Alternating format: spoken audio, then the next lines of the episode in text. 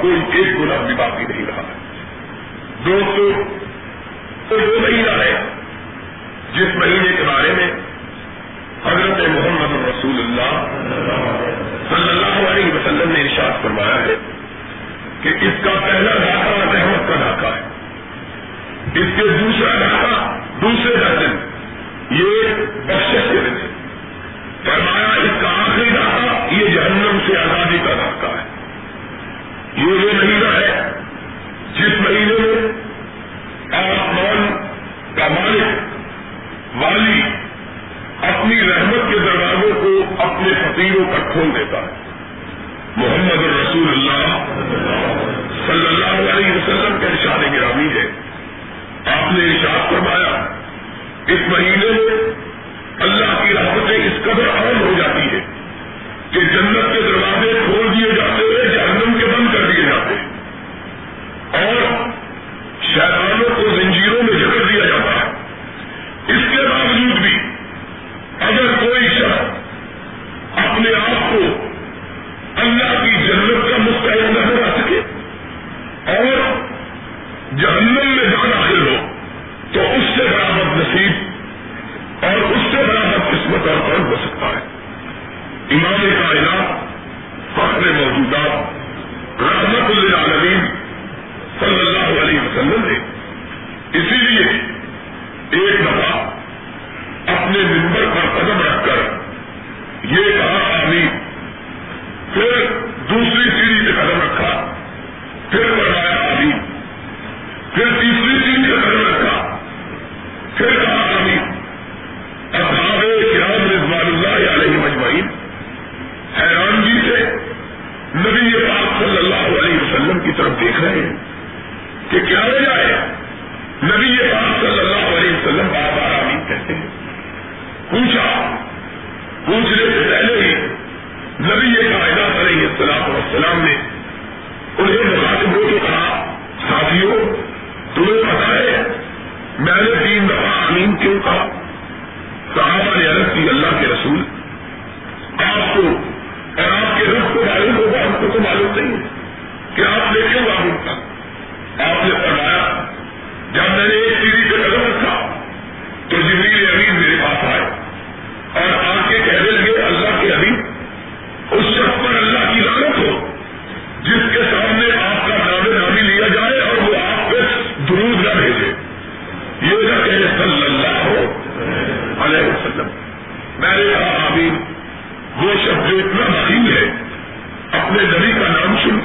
درود نہیں رہتا وہ واقعی اللہ کی لانت کا مسائل ہے۔ فرمایا، پھر جب میں نے دوسری سیڑھی پہ قدم رکھا، جبریل نے کہا، جس نے اے اللہ کے نبی اپنے والدین کو پورا پایا اور پھر ان کی خدمت کر کے جنت حاصل کی اللہ کی اس نے بھی لانا آپ نے ارشاد فرمایا، میں نے کہا، آمین۔ واقعی وہ بڑا نصیب ہے جو بوڑھے والدین سے پانے کے باوجود اپنی بخش کا نجات کا سبب انہیں نہیں بناتا ہے فرمایا جب میں نے تیسری سیڑھی کا قدم رکھا، پھر بھی آیا۔ اور کہنے لگے، اے اللہ کے نبی، اس شخص پر بھی اللہ کی لالت ہو، جس نے رمضان کا مسافت نہیں نہ پایا اور پھر رمضان کو اللہ کی زندگی میں گزار کر اپنے گناہوں کو معاف نہیں کروایا، اس پر بھی اللہ کی لالت میں نے کہا ابھی تو لوگوں، یہ وہ مقدس مہینہ ہے۔ جس مہینے کے دن بھی مبارک ہے، جس مہینے کی راتیں بھی مبارک ہیں۔ امام کائنات نے کہا، اس مہینے میں دن کروزے رکھنے والا اور اس مہینے میں راتوں کا قیام کرنے والا، اللہ کی رحمتوں میں بے حساب داخل ہو جائے۔ کوئی دنیا کی طاقت اس کو جنت میں داخل ہونے سے روک۔ اللہ کو دعا ہے۔ اللہ رب العزت ہمیں دن کے روزے بھی صحیح طور اپنے کے ترابیب کے مطابق رکھنے کی توفیق عطا فرمائے۔ اور راتوں کا قیام بھی تسل کسل کے ساتھ بغیر جانے کے ہمیں کرنے کی، اپنا قرآن سننے کی اور اپنا قرآن سمجھنے کی توفیق عطا فرمائے۔ لوگوں، یہ رہی گا اس لحاظ سے بھی بابا طاقت ہے کہ نبی یہ بات نے فرمایا، اس مہینے میں نسلی عبادت فرضی عبادت بن جاتی اور فرضی عبادت ستر گنا زیادہ بڑھ جاتی۔ اس کا ثواب ستر گنا زیادہ ہو جاتا ہے۔ اس لیے کثرت کے ساتھ اس مہینے میں نسلی عبادت کرنی چاہیے۔ کثرت کے ساتھ سب کا خیرات کرنا چاہیے۔ حدیث کے ساتھ میں آیا ہے وہ کہاں سے روحید کہتی ہے، نبی پاک صلی اللہ علیہ وسلم، اس مہینے میں اس قدر کثرت سے سب کا خیال کرتے تھے، جس طرح سب کو خیرات کی عملیاں چل رہی۔ کوئی سائل آپ کے دروازے پہ آتا، آپ اس کو کبھی خالی کر لوٹاتے۔ اور پھر وجود کا طریقہ یہ تھی۔ یہ تھا کہ روزہ خان خان ہی اکیلے افطار کرتے ہمیشہ کسی نہ کسی کو روزہ ضرور افطار کروا۔ اور آپ فرماتے جس نے کسی مسلمان کا روزہ افطار کروایا، اللہ نے اس کو روزے دار کے روزے کا سواب ادا کر دیا ہے۔ اور روزہ رکھنے والے کے سواب میں کوئی کمی نہیں۔ اس لیے اس مہینے میں کثرت کے ساتھ نیکی کرنی چاہیے۔ کثرت کے ساتھ اللہ کی بندگی کرنی چاہیے، کثرت کے ساتھ قرآن پڑھنا چاہیے، کثرت سے قرآن مجید کی تلاوت کرنی چاہیے، کثرت سے اللہ کے کلام کو سننا چاہیے، کثرت کے ساتھ مسجد میں حاضری دینی چاہیے اور کوشش یہ کرنی چاہیے کہ کوئی ایک نماز بھی بے جماعت نہ گزرے۔ یہ مہینہ اپنے آپ کو تربیت دینے کا مہینہ تھوڑی سی تکلیف برداشت کرے۔ اللہ اپنے فضل و کرم سے اس سے روح کی بیماریوں کو بھی دور کرتا ہے اور جسم کی بیماریوں کو بھی دور کرتا ہے ان شاء اللہ ہم اللہ سے دعا مانگتے ہیں کہ اللہ ہمیں اپنی مہربانی سے اس مہینے کو اپنی رضا اور منشا اور اپنے نبی کی تعلیمات کے مطابق گزارنے کی توفیق عطا فرمائے گا۔ باہر رضاوانہ الحمد للہ رب العالمین۔ کی توفیق سے ہم نے کلام پاک کی منزل کا آغاز کیا ہے۔ پہلے پارے سے۔ اللہ تعالیٰ سے دعا ہے کہ رب اپنے فضل و کرم سے جس منزل کی آج ابتدا ہوئی ہے، اسے خیر و وافیت کے ساتھ صحیح طریقے پر مکمل کرنے کی توفیق عطا فرمائے۔ اللہ اسے صحیح طریقے پر مجھے سنانے کی، آپ کو سننے کی مجھے سمجھانے کی اور آپ کو سمجھنے کی توفیق عطا فرمائے اور کلام پاک کے سننے، سنانے، سمجھنے اور سمجھانے کو ہم سب کی نجات کا ذریعہ بنا دے۔ حقیقی بات یہ ہے کہ اللہ کی یہ مقدس کتاب کائنات میں جس قدر بابرکت اور مقدس کتاب ہے دنیا کی اور کوئی کتاب، تقدس، پاکیزگی تہارت اور عظمت و جلالت میں اس کا مقابلہ نہیں کر سکتی ہے۔ یہ دنیا کی کتاب ہے، جس کتاب کے اول ہر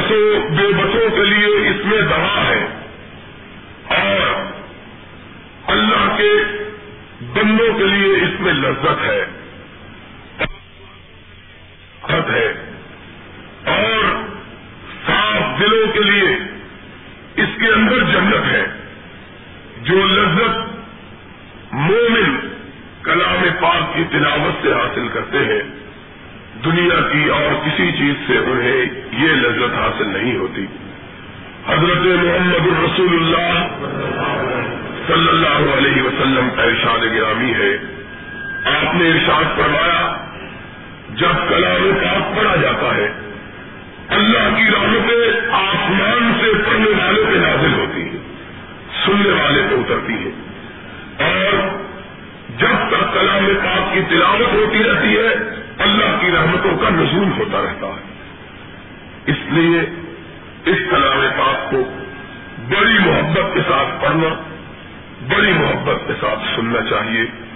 اس لیے کہ اس کلام کا پڑھنا یہ بھی ثواب، اس کا سننا یہ بھی ثواب۔ اور نبی پاک صلی اللہ علیہ وسلم نے فرمایا جو اس کلام پاک کا ایک حرف پڑھتا ہے، اللہ رب العزت اسے دس نیکیاں ادا کرتا ہے، اس کے دس گناہ معاف کرتا ہے، اس کے دس درجات بلند کرتا ہے۔ اللہ کے پاس نبی ارشاد فرماتے ہیں، لوگوں جانتے ہو کہ ایک حرف کتنا ہوتا ہے؟ آپ نے فرمایا، الف لام یہ ایک حرف نہیں، تین حرف ہے اگر کوئی شخص صرف الف لام اللہ کا کلام پڑھتا ہے سواب کی نیت سے۔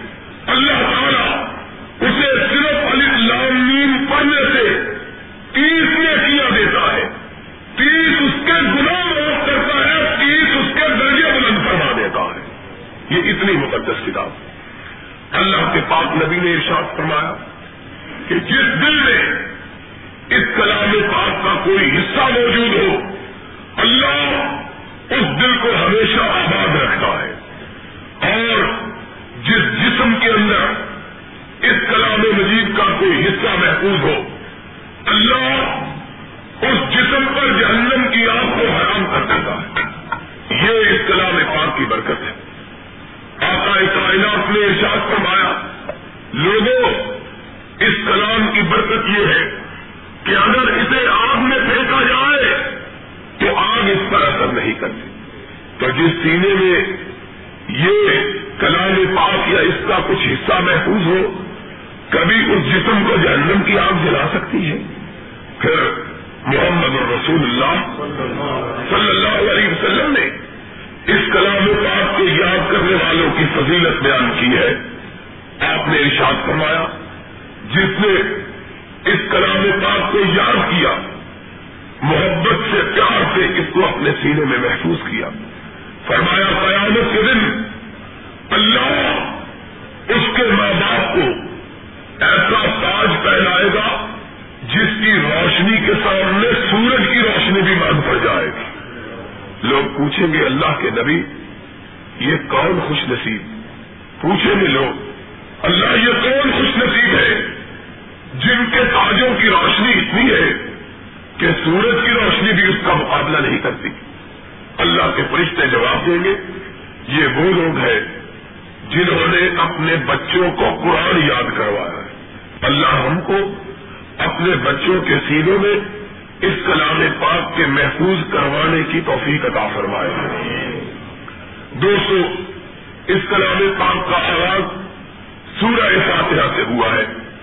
سورہ فاتحہ وہ صورت ہے جسے نبی پاک صلی اللہ علیہ وسلم نے ہر مرض کے لیے شفا قرار دیا یہ صورت انسان کی روحانی، جسمانی بیماریوں کے لیے اللہ نے دوا کے طور پہ بھیجی ہے۔ اس صورت کا خلاصہ یہ ہے کہ اللہ کے سوا کوئی دینے والا، کوئی ذات ایسی نہیں جس سے مانگا جائے۔ کوئی اللہ کے سوا ہستی ایسی نہیں جس سے سوال کیا جائے۔ اللہ ہی عبادت کے لائق ہے اور اللہ ہی سے مدد مانگی جاتی ہے۔ ایا کا نام ہو ایا کا نستعین۔ یہ وہ صورت ہے جس کو ہر نماز کی ہر رقط میں دہروایا گیا۔ کہا گیا ہے کہ پڑھو ایا کا نام ہو اللہ عبادت بھی تیرے سوا کسی کی جائز۔ ہے کون سی عبادت؟ مالی عبادت۔ مالی جسمانی عبادت۔ اللہ کے سوا کسی کی جائے، نہ مالی عبادت رب کے سوا کسی کے لیے جائے، نہ جسمانی عبادت رب کے سوا۔ اگر مال قربان کیا جائے تو اکیلے اللہ کے لیے، اگر جان کو صرف کیا جائے تو اکیلے اللہ کے لیے۔ اور پھر کہا یا کا نستعین اللہ بندگی بھی تیری کرتے ہیں اور مدد بھی تیرے سوا کسی اور سے کرتے یہ ہے کرتے اور مانگتے اوروں سے کتنا بڑا تضاد ہے۔ جو درخت اللہ نے بار بار پکوایا ہے بار بار سے نشیر کروایا۔ اسی درخت کو ہم بھولے بیٹھے۔ ایا کا نام دو و ایا کا ایک دن الصراط المستقیم سب سے بڑی دعا جو بندہ اپنے رب سے مانگتا ہے اور جو مانگنی چاہیے، وہ ہدایت کی دعا ہے۔ اللہ ہم کو سیدھا راہ دکھا۔ اس لیے کہ جو بندہ ہدایت یافتہ ہو گیا، جس کو ہدایت مل گئی، سمجھو کہ اسے سب کچھ مل گیا ہے۔ اور جس کو ہدایت نہ ملی، اس کی آخرت برباد ہو گئی۔ جس کی آخرت برباد ہو گئی، اس کا سب کچھ برباد ہو گیا۔ قرآن پاک میں، اللہ رب العزت نے اسی حقیقت کی طرف مومنوں کو توجہ دلائی۔ فرمایا، مومنوں، سن لو منظور دہان دارے وہ اد جنت فقط فال و مل حیات دنیا اللہ متال غرور کامیاب صرف ایک آدمی ہے۔ اللہ وہ کون ہے؟ فرمایا جو جہنم سے بچا لیا گیا، جنت میں داخل کر دیا گیا۔ یہ دنیا کیا ہے؟ چند روزہ۔ اس کے بعد سورہ بکرا سے کلام پاک کی دوسری سورت کا آغاز ہوتا ہے۔ سورہ بکرا اس کا نام اس لیے بکرا رکھا گیا ہے کہ اس کے اندر ایک گائے کا ذکر ہے۔ بکرا گائے کو کہتے ہیں۔ وہ کون سی گائے ہے؟ خدا وند تعالی نے اس کا ذکر اسی سورت کے آغاز میں کیا ہے۔ ارشاد کیا کہ موسا علیہ السلام کی قوم نے ایک بے گناہ کو قتل کر دیا۔ اللہ رب العزت نے ارشاد فرمایا کہ قاتل کا پتہ نہیں چلتا۔ ایک گائے ذبح کرو مقبول کے جسم کے پاس رکھو۔ خود یہ گوشت پکار اٹھے گا کہ قاتل کون ہے؟ اب قوم بڑی کٹ حجت اور ہیلے ساز، بہادر ساز۔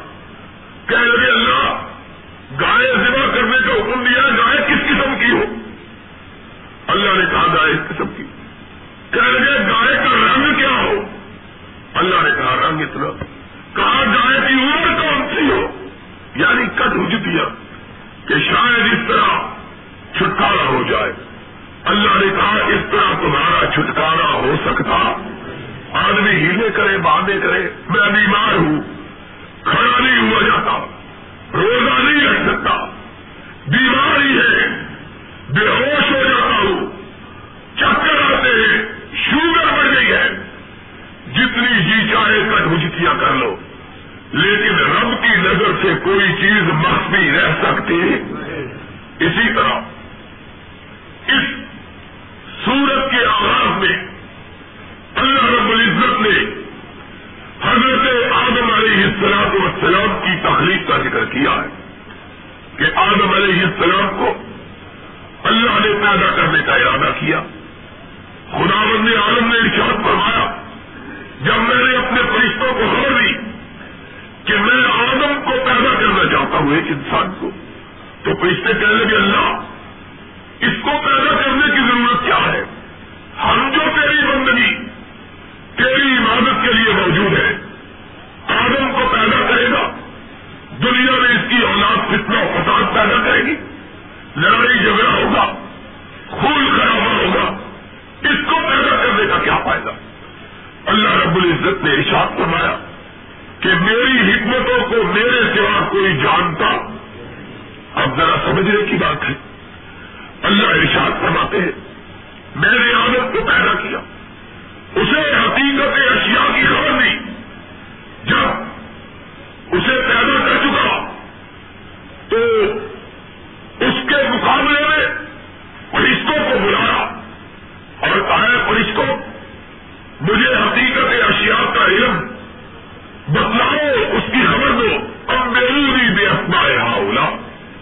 بالکل تم صادقی بتلاؤ، حقیقت اشیاء کے نام کیا ہے؟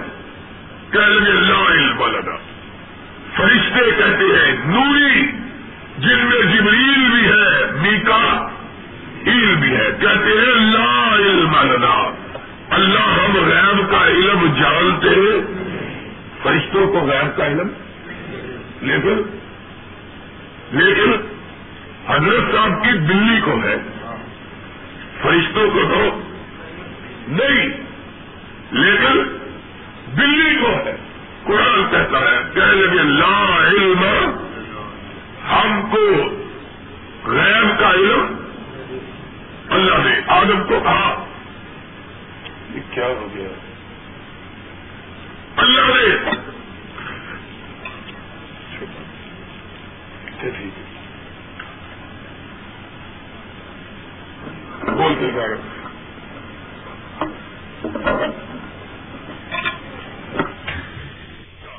ان شاء اللہ آج پہلا دن ہے، میں بھی بیمار ہوں، یہ اسپیکر بھی ذرا بیمار ہے، کل سب کچھ ٹھیک ہو جائے گا ان شاء اللہ اللہ نے ارشاد کیا کہ آدم کو ہم نے حقیقت اشیاء کا علم دیا۔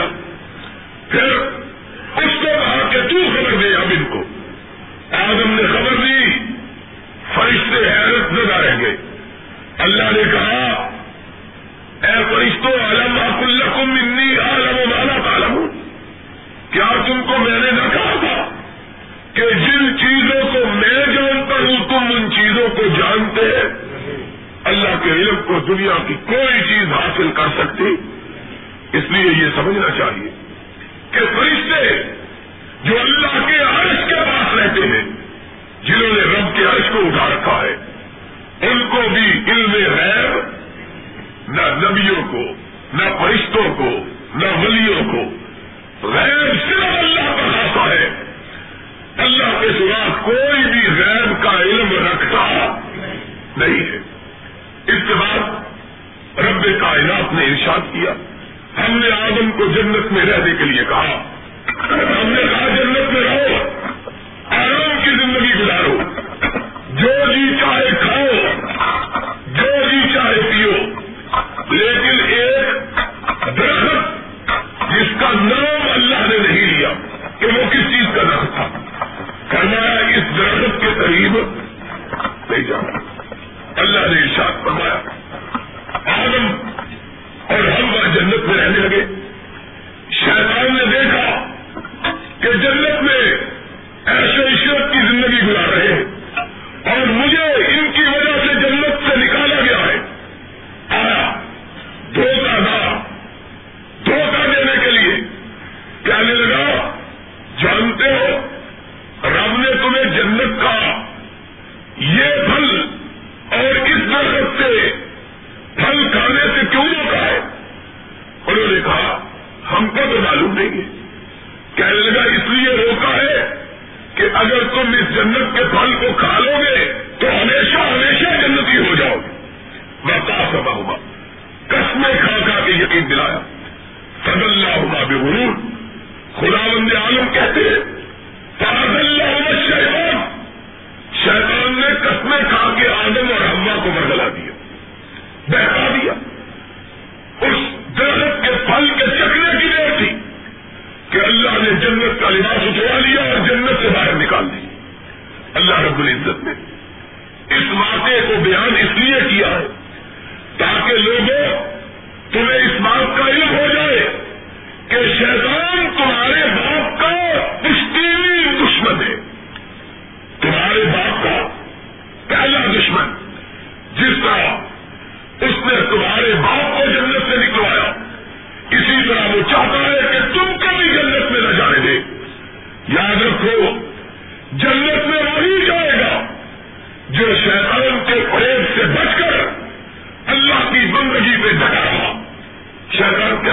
کو جاننے کی کیا ضرورت ہے؟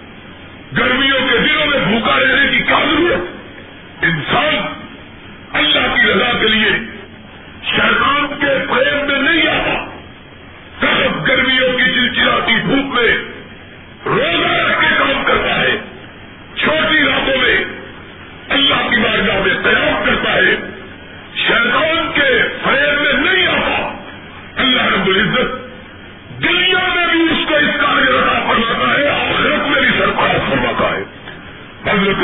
محمد الرسول اللہ صلی اللہ علیہ وسلم۔ بار بار اس بات کی طرف لوگوں کو توجہ دلائی۔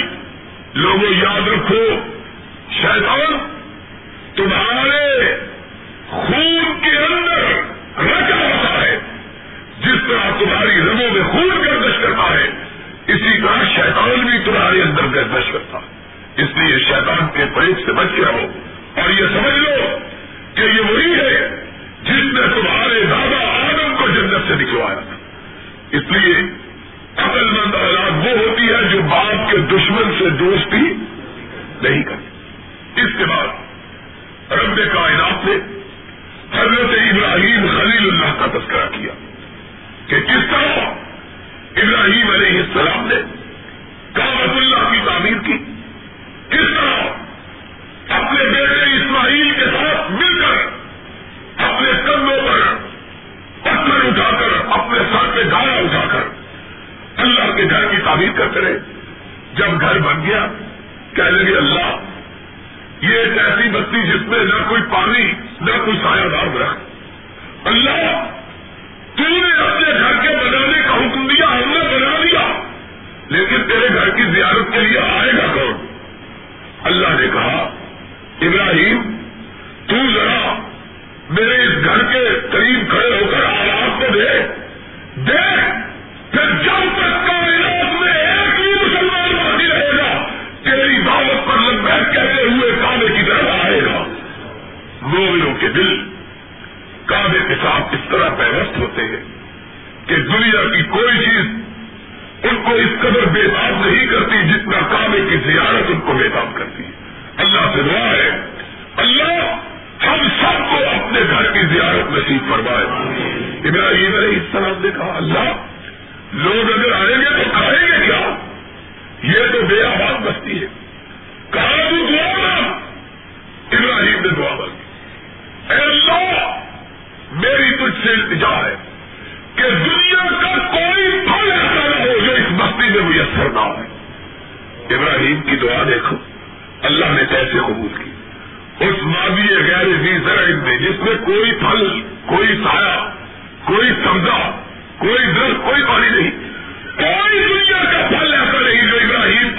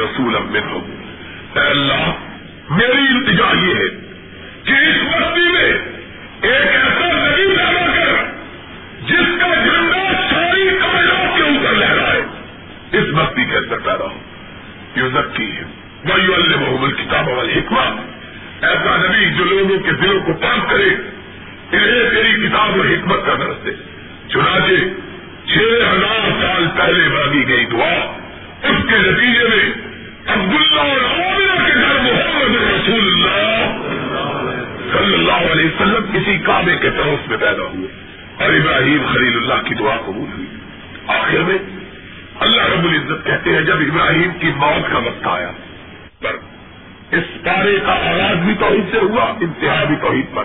کہاں کس کی عبادت کرو گے؟ کہاں؟ بابا، ایک اللہ کی عبادت کریں گے جو تیرا تیرے باپ ابراہیم، اسماعیل اور اسحاق کا رب ہے۔ اس کے علاوہ کسی کی بندگی کرنے کے لیے تیار۔ اللہ تجھ سے دعا ہے کہ تو ہم کو بھی صرف اکیلی اپنے بندگی کی توفیق عطا فرما۔ اور کسی کے سامنے جھکنے کی توفیق نہ عطا فرما۔ اللہ ہم آباد کریں تو تیرے گھروں کو آباد کرے اللہ ہم سجدوں سے سجائے تو تیری مسجدوں کو سجائے۔ انشاءاللہ آج آغاز ہوا ہے۔ کل سے باقاعدہ منزل کا انشاءاللہ شاء دوسرے پارے سے خلاصہ شروع ہوگا۔ ڈیڑھ پارا آج ہم نے پڑھا ہے۔ کل سے دوسرے پارے سے انشاءاللہ ہم خلاصے کی ابتدا کریں گے اللہ کے فضل و کرم سے۔ مجھے بھی دو تین دن سے بخار تھا۔ آج ہی بخار اترا ہے، ایسا معلوم ہوتا ہے کہ بخار بھی رمضان ہی کا انتظار کر رہا تھا۔ اللہ کے فضل و کرم سے، اللہ کی بارگاہ سے امید ہے کہ اللہ ہمیں صحت و تندرستی کے ساتھ اس پورے رمضان کو، دنوں کو، راتوں کو اپنی بندگی اور عبادت میں گزارنے کی ضرور توفیق عطا فرمائے گا۔ میں آخر والا الحمد للہ رب العالمین۔ دوستو، ایک کو پتا ہے کہ یہاں اللہ کی مہربانی، اللہ کی توفیق سے قرآن و حدیث کا مدرسہ اپنی طرف سے اللہ کے فضل سے اس سال پچیس ہزار روپیہ مدرسے کے لیے اعلان کرتا ہوں، انشاءاللہ۔ کل انشاءاللہ وصول کر لیں گے۔ باقی دوست بھی اپنے نام میں پڑھے چوری علی محمد کما صلی تعالیٰ ابراہیم والا علی ابراہیم کا حمید مجید۔ اللہ مبارک محمد۔ کرتے ہوئے کہا تھا۔ کہ دوسرے تارے سے آج منزل کا خلاصہ بیان کیا جائے گا ان شاء اللہ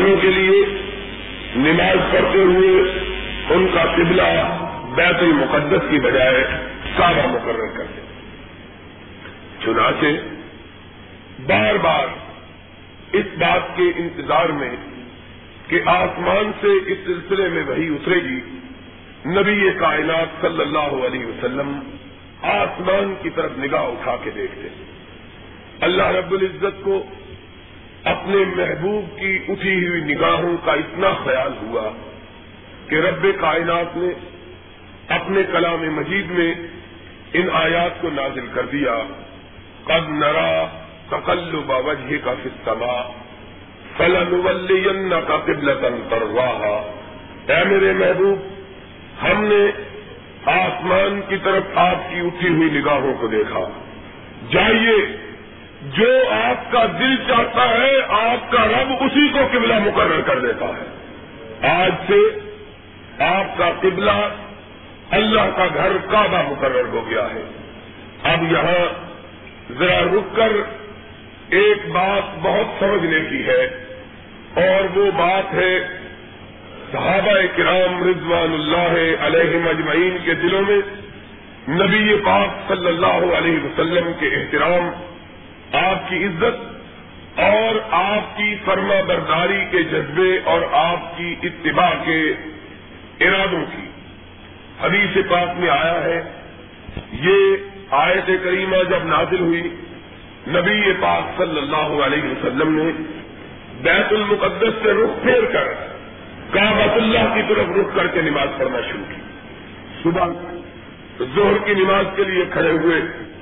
گرد و پیش کی بستیوں سے لوگ سودا سلف خریدنے کے لیے مدینہ منورہ میں آیا کرتے تھے۔ جس طرح کے دنیا میں رواج ہوتا ہے کہ چھوٹے چھوٹے دیہاتوں سے لوگ سودا سلف خریدنے کے لیے بڑے بڑے قصبوں یا بڑے بڑے شہروں کا رخ کرتے ہیں۔ اسی طرح امام کائنات فخر موجودات، رحمت للعالمین، صلی اللہ علیہ وسلم، اونچی آواز سے کہو، صلی اللہ علیہ وسلم کے اصحاب مبارک، اصحاب انعام، اصحاب کرام۔ سودا سلف خریدنے کے لیے جو پاس پڑوس کی بستیوں میں رہتے تھے، مدینہ منورہ میں حاضر ہوا۔ انہی میں سے ایک صحابی، پڑوس کی بستی عوالی کا رہنے والا، مدینہ طیبہ میں اسی طرح کچھ سودا سلف دینے کے لیے آیا ہے۔ اس نے سودا سلف خریدتے ہوئے بازار میں زہر کی نماز کی آزاد سنی۔ اپنے کاروبار کو بند کیا اور مومنوں کی طرح آزان سنتے ہی مسجد کی طرف روانہ ہو گیا۔ وہاں جب پہنچا تو نماز کھڑی ہو چکی تھی۔ نبی پاک صلی اللہ علیہ وسلم کے پیچھے اس نے کھڑے ہو کے نماز پڑھی۔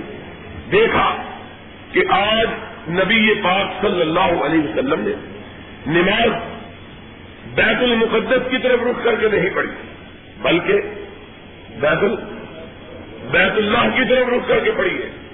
وہ نماز سے فارغ ہوا پوچھا، لوگوں نے بتلایا کہ اللہ رب العزت نے حکم نازل کر دیا ہے کہ اے میرے محبوب، میں نے تیری اٹھی ہوئی نگاہوں کی لاج رکھی۔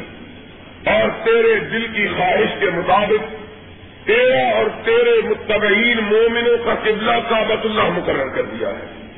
اس لیے آج قبلہ بیت المقدس سے تحویل کر کے، تبدیل کر کے بیت اللہ مقرر ہو گیا۔ وہ پھر بازار میں گیا، اپنا سودا سلط خریدا اور اپنی بستی کی طرف روانہ ہو گیا۔ جب اپنی بستی میں پہنچا، پھر نماز کا وقت ہو چکا۔ آزاد ہو رہی تھی جلدی سے سودا رکھا، مسجد میں پہنچا۔ اب ذرا دیکھو کہ صحابہ کرام رضوان اللہ علیہ مجمعین کے دلوں میں اپنے نبی، اپنے آقا، اپنے مولا، اپنے رسول، اپنے پیغمبر رابر اپنے رہنما، اپنے مقتدا اور اپنے پیشوا، سرور کائنات حضرت محمد الرسول اللہ۔ صلی اللہ علیہ وسلم کی کتنی محبت، آپ کا کتنا پیار، آپ سے کتنا تعلق، آپ کی کتنی عقیدت اور آپ کے فرمان کی عمل درامد کا کتنا خیال اور کتنا ذوق و شوق ہے کہ جب یہ صحابی مسجد میں داخل ہوتا ہے، نماز کھڑی ہو چکی کعبہ اس وقت جنوب میں تھا، بیت المقدس جنوب میں واقع لوگ جنوب کی طرف رک کر کے نماز پڑھ رہے تھے۔ جب یہ پہنچا تو کابت اللہ شمال کی طرف ہے، مدینہ طیبہ سے آپ کو یہ تو معلوم ہے کہ دنیا بھر کے لوگوں کو حکم ہے کہ کعبے کی طرف رخ کر کے نماز پڑھے جو مشرق میں رہتے ہیں، وہ مغرب کی طرف رخ کرتے ہیں۔ اور جو مغرب کی طرف رہتے ہیں، وہ ان کے لیے کعبہ مشرق میں آتے ہیں، وہ مشرق کی طرف رخ کرتے ہیں۔ جو شمال میں رہتے ہیں، وہ جنوب کا رخ کرتے ہیں۔ جو جنوب میں رہتے ہیں، وہ شمال کا رخ کرتے ہیں۔ کعبے میں آدمی جا کے اللہ یہ سعادت بخشے تو پھر ساری سمتوں میں نماز پڑھتا ہے۔ آدمی کبھی مشرق کی طرف، کبھی مغرب کی طرف، کیونکہ کابت اللہ درمیان میں ہے گرب پیش کو مسجد ہے۔ جس طرف چاہے، کھڑا ہو جائے اور کعبے کی طرف رخ کر کے نماز پڑھے۔ تو مدینہ طیبہ کابت اللہ سے جنوب کی طرف آتے اس لیے لوگ شمال کی طرف رخ کر کے نماز پڑھتے۔ تو بیت المقدس جنوب کی طرف آتے تھے۔ اس بستی میں لوگ جنوب کی طرف کعبے کی طرف پیٹ کر کے، بیت المقدس کی طرف رخ کر کے نماز پڑھے۔ جب یہ صحابی مسجد میں پہنچتا ہے، امام صاحب رکو میں جا چکے تھے اور سارے پیچھے مقتدی بھی رکو میں گئے ہوئے تھے۔ اس لیے وضو کی جگہ سے دیکھا کہ لوگ بیت المقدس کی طرف رخ کر کے نماز پڑھے، وہیں سے آواز لگائی۔ کیا لگائی ان القبلہ کا تب محمد اطلاع کابت اللہ الحرام۔ صلی تو خلف رسول اللہ۔ صلی اللہ علیہ وسلم، میں نے آج زہر کی نماز نبی کے پیچھے ادا کی ہے۔ میں نے دیکھا ہے کہ نبی یہ کائنات بیت المقدس کی طرف نہیں، بلکہ بیت اللہ کی طرف رخ کر کے نماز پڑھ رہے تھے۔ اس لیے لوگوں، اپنا رخ کعبے کی طرف کر لو۔ نبی کا نام آیا۔ ایمان نے اور مختلف نے اتنا بھی انتظار نہیں کیا کہ نماز سے فارغ ہو جائے، پوچھے، حکم کب نازل ہوا؟ تجھ کو کس نے خبر دی؟ تو نے کب دیکھا؟ تو نے کہا سے سنو، نبی کا نام سنو، نماز کی حالت میں کامے کے رخ کو تبدیل کر لیا اور سمجھا کہ اگر نبی کے حکم کے آ جانے کے بعد ایک لمحہ بھی تاثیر ہو جائے گی، نماز باطل ہو جائے گی۔ یہ صحابہ کا عقیدہ تھا۔ اسی لیے اللہ رب العزت نے ان پر راضی ہو کر ان کے لیے آسمان سے کلام مجید کے اندر یہ آئے تھے مبارک نازل کی، رضی اللہ عنہ۔ میں رضو ہو میرے محمد کے صحابی، میرے نبی کے اتنے دعوے دار ہیں، نبی کا نام آتا ہے، اس کے کہنے پر عمل کر لیتے ہیں۔ میں ان پہ راضی ہو گیا اور ان کو جنت دے کے اپنے اوپر راضی کر لوں گا۔ یہ محمد الرسول اللہ صلی اللہ علیہ وسلم کے صحابہ کی خاص کی علامت تھی اسی طرح کے بے شمار واقعات ہیں۔ صرف ایک واقعہ سن لیجیے کہ ایک دن نبی پاک صلی اللہ علیہ وسلم مسجد طیبہ میں اپنی نبینا طیبہ کی اپنی مسجد میں خطبہ جمعہ ارشاد کروا رہے تھے۔ ایک آدمی درمیان سے اٹھ کے کھڑا ہوا۔ اتنی دیر میں نبی اکرم کی اس پہ نگاہ پڑی۔ آپ نے اس کو دیکھا۔ آپ نے بنایا بیٹھ جاؤ ایک صحابی نے سنا بیٹھ گیا، عبداللہ ابن مسعود رضی اللہ تعالیٰ عنہ۔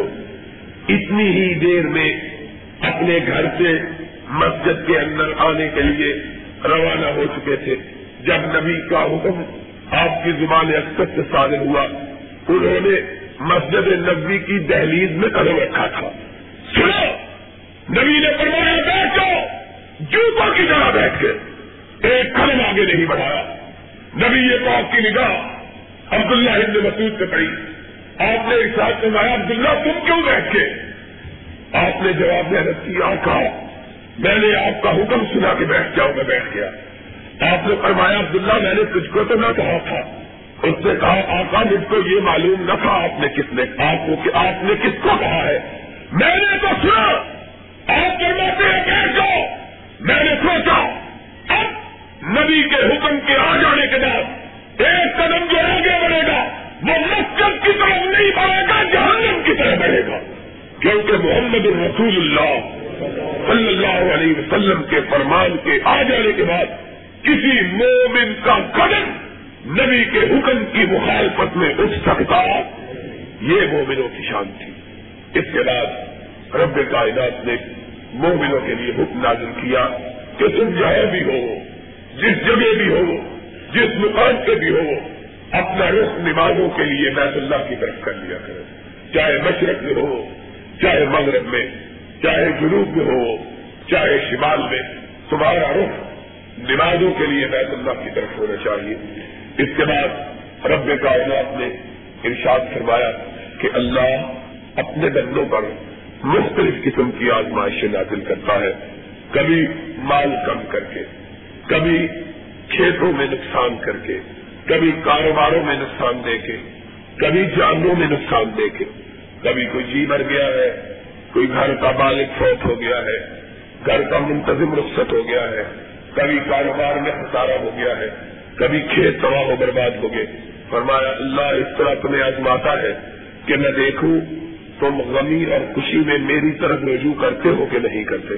فرمایا، وہ لوگ جب ان کا نقصان ہوتا ہے، کوئی مر جاتا ہے، روتے پیٹتے نہیں جلا پتا نہیں کرتے، بلکہ جب بھی کوئی مصیبت آتی ہے، کہتے ہیں، انا للہ ہے وہ انا راجعون۔ جو کچھ ہم کو آیا ہے کوئی ہم سے چیز نہیں گئی۔ یہ رب کی دی ہوئی تھی۔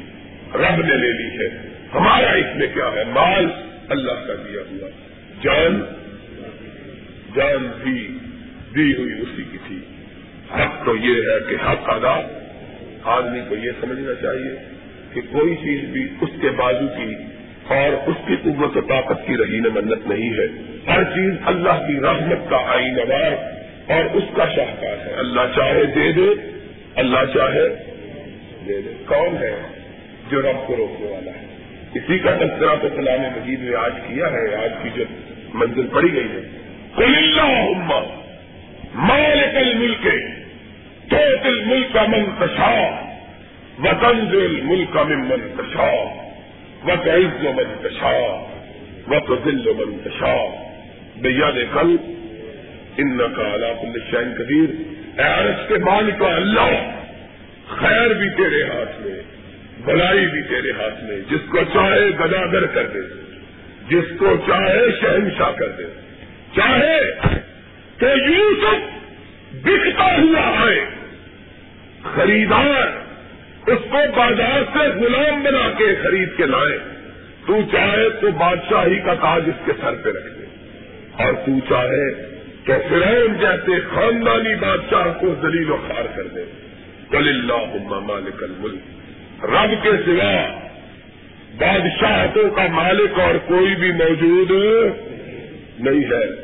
ان ٹل بجانے والوں کو اور مورتیوں پر پھول چڑھانے والوں کو اس بات کا علم وہ سنتے ٹل بجانے سے صدارت لمبی ہو جائے۔ گی ٹل کھڑکانے سے اگر صدارت لمبی ہو سکتی تو برہما کے مندر کے اندر جا کے ٹل کھڑکانے والے برہما کے بادشاہ کبھی زوال پذیر نہ ہوتے۔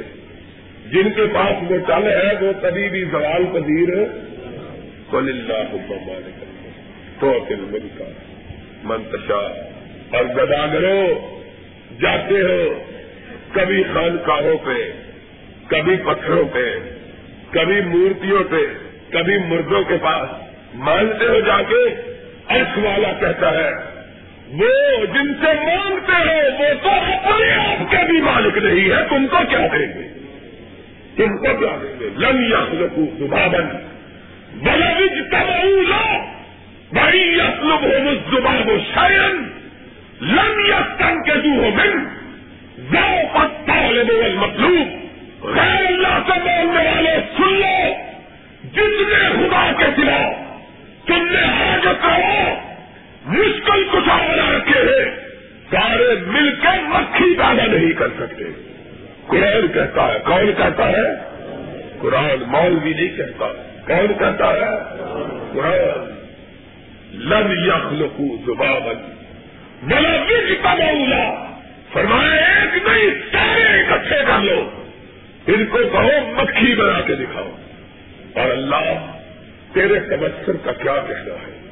فرمایا ان یسلب لبو زباب و شیم لب یسن کے روح من مکھی بنانا تو بڑی بات ہے۔ اگر مکھی کوئی چیز ان سے چھین کے لے جائے، سارے مل کے اس کو واپس نہیں لوٹا سکتے۔ کیا حیثیت؟ ان کی حیثیت کیا ہے؟ موت آئے۔ کوئی دنیا کی طاقت موت کو ٹال سکتی۔ کون ہے موت و حیات کا مالک؟ اللہ۔ کہتے ہیں، نہیں۔ اللہ بھی ہے اور دوسرے بلکہ اللہ نے ڈیر ہو گیا۔ ہے اللہ، ہر بدلاؤ ایک مدت کے بعد ریٹائر ہو جاتا ہے۔ معاذ اللہ۔ سن لو معاذ اللہ۔ کہتے ہیں چھین کے لے گیا زندگی، عورت روتی ہوئی آئی۔ کیا لگی، پیرا میرا بچہ مر گیا ہے۔ اس نے کہا، پھر میں کیا کروں؟ اس نے کہا پھر جا تیری پیری کو بھی ہم نے چھوڑا، اگر بچہ واپس نہیں لٹاتا اس نے کہا اچھا میری پیری کا امتحان ہے۔ اس نے کہا، بلاؤ اسرائیل کو۔ اسرائیل تھیلا لے کے روحوں کا بھاگ رہا تھا۔ کہا، اس کے بچے کی روح واپس کر دے۔ اس نے کہا، واپس نہیں کہا تھپڑ مارا۔ تھیلا چھوٹ گیا، سارے مردے زندہ ہو گئے۔ اور خدا کا خوف کرو۔ قرآن کہتا ہے ماں قدر اللہ حقا۔ قدرے! ابراہیم نے کیا نہیں دیا تھا نمرود کو۔ کیا کہا تھا؟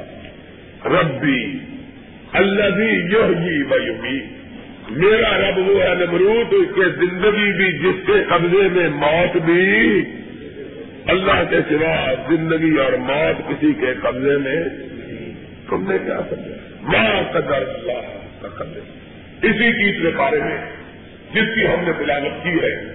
خدا بند عالم کہتے ہیں، ایک نیک بندہ ایک بستی سے گزر رہا تھا۔ وہ بستی جو برباد ہو چکی تھی، تباہ ہو چکی تھی ملیا بیٹ ہو چکی تھی، نشان بھی چکا تھا۔ صرف آسار باقی تھی صرف آسار باقی تھی کل اللہ یہ اللہ آباد ہوتے ہیں اللہ، یہ بستی پھر نئے سرے سے کبھی زندہ ہوگی؟ تو کہتا ہے کہ قیامت کا دن آئے گا، بستیاں نئے سرے سے زندہ ہوگی۔ یہ مٹی ہوئی بستی، یہ نام و نشان مٹ گیا ہے۔ اس کا نشان تک بھی مٹ گیا یہ زندہ کیسے ہوگی؟ اللہ نے کہا تجھ کو بتلاؤں کہ زندہ کیسی ہوگی۔ چل رہا تھا سفر پہ، ساتھ کھانا لے کے گدے پر سوار تھا۔ نیک کوئی بلی اللہ اللہ کا نیک پاک باز بنا اللہ نے کہا، تھک گیا سفر کرتے کرتے، درخت کے نیچے اپنا سامان اتارا گدے کو درخت کے ساتھ باندھا، سو گیا۔ امات اللہ ہو میں اتام اللہ نے کہا سو رہی ہے۔ دن آتے گئے، دن جاتے گئے۔ زمانے کروٹیں لیتے رہے، سال گزرتے رہے۔ سو سال گزر گیا۔ کتنا سال؟ ہائے یہ ہے اللہ۔ اور کون ہے یہ؟ اللہ۔ انہیں لوگ مشکل کشا مانتے ہیں، جو کروٹ بدلنا نہیں جانتے ہیں، انہیں لوگ مشکل جو کروٹ بدلنا نہیں جانتے ہیں، انہیں لوگ مشکل کیا ہمارا عقیدہ؟ خدا چھوڑ دیا، اس کے بعد کچھ نہیں۔ اللہ کہتا ہے ہمارا اللہ ہو میں آتا۔ ہوں سن رہا تھا اور مانو تو اس رب کو مانو۔ ساری کائنات کی قدرتیں ایک اکیلے اللہ کے ہاتھ فرمایا، سو سال سویا رہا، اٹھا، کم لگے۔ کپڑے جاڑے بالکل صاف ستھرے۔ کہا کتنی دیر سوئے؟ کہا بڑی لمبی جسم ٹوٹنے لگ گیا؟ منور ہوتا ہے سارا دن سوتا رہا۔ اللہ اکبر کہا کتنا وقت؟ سارا دن سوتا رہا۔ دن پورا ہی گزر گیا۔ اللہ نے کہا کب لبستہ میں آتا پورا دن نہیں، سو سال سوتا رہا ہے۔ کہ اللہ، سو سال؟ فرمایا، اپنے گدے کی طرف کو دیکھ دیکھا، جہاں گدا بنا ہوا تھا، وہاں مٹھیاں، مٹھی بھر ہڈیاں پڑی ہوئی۔ وہاں مٹھی بھر مشتخا گدے کی ہڈیاں، گدے کا نام و نشان۔ اللہ نے اپنی قدرت کا جلوہ دکھایا۔ کہا جو زندہ جانور تھا۔ وہ ہڈیوں کا خاک کا ایک مٹی بن گیا۔ اور جو بے جان کھانا تھا، ذرا اس کی طرف دیکھ۔ کھانا اٹھایا، دیکھا، اسی طرح تازہ جس طرح رکھا تھا، باسی بھی نہیں ہوا ہے۔ اللہ کی قدرت۔ کھانا باسی نہیں ہوا، گلے کا نام و نشان مٹ گیا فرمایا انضر علاج مارے کا ذرا دیکھنا ہڈیوں کی طرف۔ ہڈیوں میں حرکت ہوئی۔ اللہ نے گوشت چڑھایا، رگے پیدا کی۔ خون جاری کیا۔ ابھی ایک لمحہ نہیں گزرا تھا کہ گدا اٹھ کے کھڑا ہو گیا۔ فرمایا خنزر کسان کئی پنن سے دعا تم منت چھوا لما اللہ تبین۔ قال عالم، ان اللہ اللہ کل شہر قدیر۔ جب دیکھا تو کہہ لگا، میرے رب کے سوا ان طاقتوں کا مالک کوئی اور ہو سکتا۔ تم کن کو پوچھتے کن کو پوچھتے ہو؟ مٹی پڑ گئی ہے تمہاری عقلوں پر خاک پڑ گئی ہے تمہارے دماغ دماغوں پر۔ اس کے بعد اسی جگہ، اسی صورت میں ایک وہ آیت آئی، سرور کائنات حضرت محمد الرسول اللہ صلی اللہ علیہ وسلم نے جس آیت کو قرآن کا دل بتلایا، جس آیت کو قرآن کا خلاصہ، قرآن کا اور وہ آیت کیا ہے؟ اللہ کے رسول نے بتایا سب سے بڑی آیت۔ ایسی ہے جو کسی نبی پر مجھ سے پہلے نازل نہیں ہوئی۔ ایسی آیت؟ جیسی آیت کسی نبی پر مجھ سے پہلے نازل کون سی آیت ہے؟ کسی کو پتا ہے؟ آیت اللہ الہ۔ ہائے ہائے۔ اللہ تیری توحید کو کتنی پیار ہے تجھ کو اپنی توحید سے۔ یہ آیت توحید کا خلاصہ اس کو قرآن کا دل بنایا۔ کیا اللہ الہ اللہ الحی۔ ال۔ پکارو تو اس کو پکارو جو زندہ ہے، اور مردہ کو پکارنا جائز۔ اور مردہ کو پکارنا جائز۔ ہائی ہائی کئی لاتا ہو جو سینا تم نہ اونگ آتی ہے نہ سوتا ہے۔ اونگ آ جائے، سارے جہان تباہ ہو جائے۔ نیند آ جائے، ساری کائنات لہو ماں تباہ وما کے لرد آسمان بھی اس کی ملکیت ہے زمین بھی۔ یہ ہے اللہ۔ میرے آقا نے فرمایا، وظیفہ یاد کر لو۔ لوگ کہتے ہیں وہاں بھی وظیفے نہیں بتلاتے۔ میں ہمیشہ کہا کرتا ہوں وظیفے ہم بہت بتلاتے ہیں، لیکن جیلی جیلی، لوگوں نے وظیفے بنائے ہوئے جالی طویز بھی جالی وظیفے بھی جالی ایک بندہ مجھے خود ملا۔ اس نے کہا، میں نے کہا، کیا طویز لکھتے تمہارا کام بڑا چلتا ہے؟ کہتا، لکھنا کیا ہے؟ اتنے لوگ آتے ہیں، لکھا جاتا ہی نہیں۔ میں نے کہا، پھر دیتے کیا ہو؟ کیا میرا صبح مشرق اخبار پڑھتا ہوں، پھر اسی کی پڑیاں کاٹ کاٹ کے لوگوں کو دیتا جاتا ہوں۔ کیا لوگوں کا عقیدہ؟ کیا عقیدہ لوگوں اور وظیفہ جانے تو قرآن کا، وظیفہ پہچانو تو قرآن کا قرآن کا وظیفہ۔ کیا وظیفہ؟ جو محمد الرسول اللہ صلی اللہ علیہ وسلم نے فرمایا۔ فرمایا جو بندہ اپنے دن کا آغاز آیت الکرسی سے کرتا ہے، اللہ اس کے سارے دن کی حفاظت اپنے ذمے لے لیتا ہے۔ اس کا اس کے سارے دن کی حفاظت اپنے اور فرمایا جو پڑھ کے سو جاتا ہے، جو پڑھ کے فرمایا مر جائے، سیدھا جنت میں منتقل کر دیا جاتا ہے۔ فرمایا جس چیز پر صورت آیت کرسی پر لی جائے، فرمایا وہ چیز کبھی چوری ہو سکتی۔ اللہ اس کی حفاظت۔ یہ مشہور حدیث ہے۔ کہ حضرت ابو برا سب کہو رضی اللہ وہ ایک دفعہ صدقے کی کھجوروں پر نبی پاک صلی اللہ علیہ وسلم نے ان کو نگران مقرر کیا۔ فرمایا دھیان سے چوکی داری کرنے کو چرا کے لے جاؤ۔ رات کو چور آیا چرا کے لے گیا۔ پکڑ لیا، اس نے منت کرنا کی، چھوڑ دیا۔ آپ نے ارشاد فرمایا، جبریل نے خبر دی، فرمایا، رات کو تیرے ساتھ چور نے کیا کیا؟ کہا یا رسول اللہ، ایک آدمی چوری کرنے لگا، میں نے پکڑا، کہنے لگا، میں بال بچے دار ہوں مجھ کو چھوڑ دو۔ فرمایا آج کے دن چوکس رہنا آج پھر آئے۔ پھر آیا، پھر پکڑا، پھر رونے لگ گیا۔ آپ نے پھر پوچھا، کہا یار اللہ، مجھے ترس آ گیا۔ فرمایا، آج آئے تو چھوڑنا نہیں ہے۔ تیسرے دن آیا، پکڑ لیا۔ کہا، آج نہیں چھوڑوں گا۔ اس نے کہا، میں تجھ کو ایسا وظیفہ بتلا دوں کہ تو سویا رہے اور شمالا خود تیرے سامان کی حفاظت کر دے۔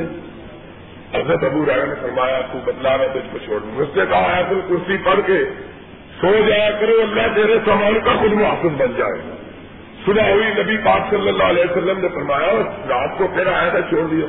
کہ اللہ یار اللہ، آج تو نہیں چھوڑنا تھا، لیکن اس نے وظیفہ ایسا بتلایا کہ میں نے اس کو چھوڑ دیا۔ آپ نے فرمایا، کیا اس نے کہا؟ آپ نے فرمایا، وہ شیطان تھا۔ اس نے وظیفہ تمہیں سچا بتلایا ہے۔ کہ جس مال پر صورت بکرا کی آیت الکرسی پر جائے، اس مال کی حفاظت فرش والا اپنے ذمے لے لیتا ہے۔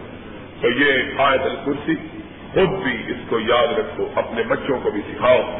اسی صورت میں طلاق کا مسئلہ بیان ہوا ہے کہ طلاق سب سے بری چیز ہے، لیکن اس کا طریقہ کیا ہے؟ اس کا طریقہ یہ ہے کہ اگر مجبور آدمی اپنی بیوی کو طلاق دینا چاہے تو یک دم تین طلاقیں دینا جائز پہلے ایک طلاق دے، پھر ایک مہینے کے بعد دوسری طلاق دے، پھر دوسرے مہینے کے بعد تیسری طلاق دے۔ اس طرح سنت ہے طلاق دینا۔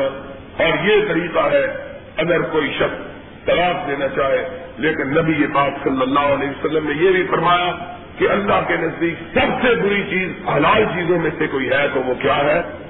طلاق۔ اس کے بعد آخری اس سورہ بکرا کی آیات ہے اور ان آیات میں رب کائنات نے مومنوں کو ایک بات بتلائی ہے۔ فرمایا، مومنوں، ایک بندہ جو رب کی بارگاہ میں ایک پیسہ خرچ کرتا ہے، اس کا خلوص، اس کے دل کی نیت، اس کے دل کا ارادہ، اللہ کی بارگاہ سے ثواب کا حصول، اس کی نیت ہوتی ہے۔ اللہ ایک چیز کو اتنا بڑھاتا ہے کہ سات سو گنا کر دیتا ہے۔ اور ولہ یوزائے کو رمن شاہ جس کی نیت زیادہ خالص ہو، اللہ ایک روپے کا بدلہ اس کو چودہ سو گنا سے بھی زیادہ عطا کروا دیتا ہے۔ اللہ سے دعا ہے۔ اللہ رب العزت ہمارے ارادوں اور نیتوں میں برکت ادا فرمائے کہ ہم جو بھی کام کریں، اللہ کی رضا کے لیے کریں۔ جو بھی عمل ہو، اللہ کی خوشنودی کے لیے ہو۔ اس کے بعد سورہ نساء شروع ہوتی ہے۔ انشاءاللہ اس کا خلاصہ کل کے درس میں بیان ہوگا۔ بآخر آخر الحمد للہ رب العالمین۔ محمد۔ وعلى آل محمد كما صليت على إبراهيم وعلى آل إبراهيم إنك حميد مجيد.